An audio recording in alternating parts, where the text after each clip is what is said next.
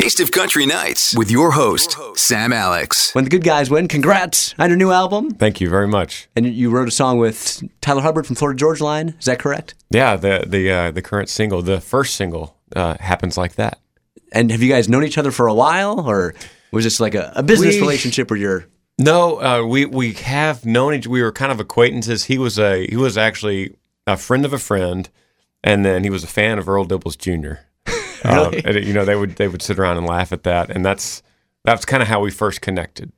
And he would say, "I want to meet Earl Dibbles," and so we, we first connected that way, and then then we got to know each other more more in depth. And then I was touring with him in Canada when we wrote that song. We were on a month long tour with them. And Chris Lane was on that tour too. Yep, Chris Lane was on that tour too. He was great on your podcast, by the way. Oh, thank you. Very nice. Yeah, thank you. So, what's the difference between like an FGL tour and a Luke Bryan tour? Um, well, you know, there is a lot of differences because uh, the the personalities kind of trickle down through everyone.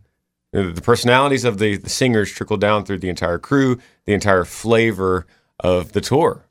And um, and so both of those, as you know, Tyler Hubbard and Luke are both great guys, uh, and and and Brian can't forget Brian, and uh, but uh, I, I seem to have interacted with Tyler more on that on that tour. We worked out every day together. Um, Tyler is very involved. He so, sometimes he would get up at seven a.m. just to watch the guys hanging the lights. Wow. He likes to, and he and he would know everybody's name, and he would he would he would like to watch the the arena get set, wow. and um, that that was so cool. Yeah. Well, I was- he used to be like a handyman where he would have his number on his pickup truck. He'd Yeah. drive around Nashville. And, yeah, I don't I don't doubt that he'd be good at that. Well, so what kind of thing would you guys do for a workout? Because I know you have an eight pack.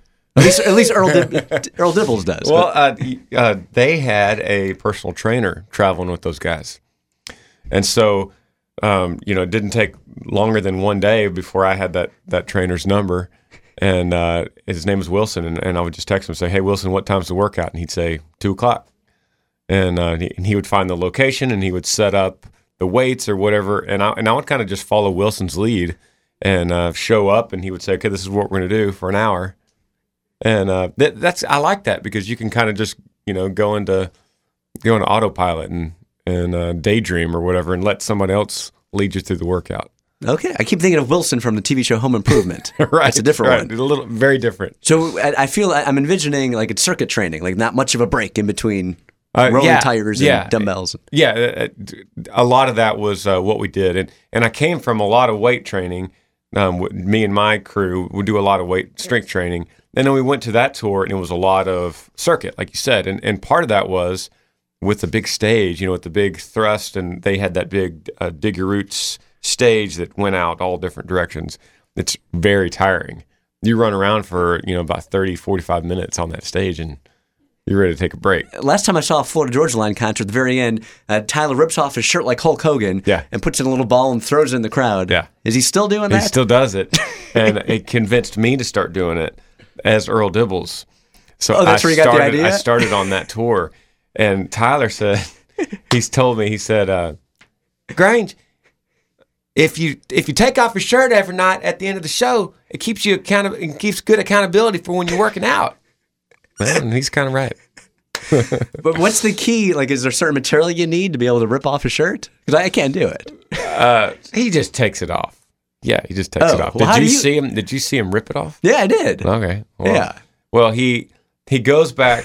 That's the encore. So before the encore, he goes back and puts another shirt on, not the one he's been wearing all night. So Okay. maybe it's a little prepped. You know, it's got a, A if- little if- I have done it a couple times as Earl, and you just snip a few of the uh, the seams, and it just rips right off. The secrets are coming out.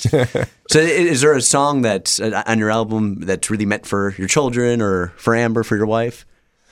Yeah, yeah. There's uh, th- this whole album has a theme. Uh, you know, I broke my ribs last December, falling off the stage. You feeling better? Is it I they feel healed completely? weight- yeah, completely healed, feel better. But you know, I realized a lot laying on that couch.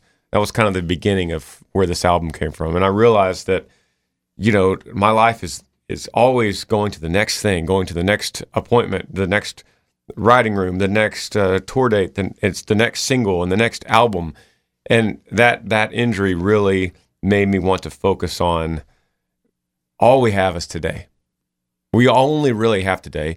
And if we don't enjoy today and get the most out of today, there might not be tomorrow. And and there's no worse regret than that. And that that was kind of where this a lot of these songs started, where we're going to we're going to enjoy today. We're going to be all about today.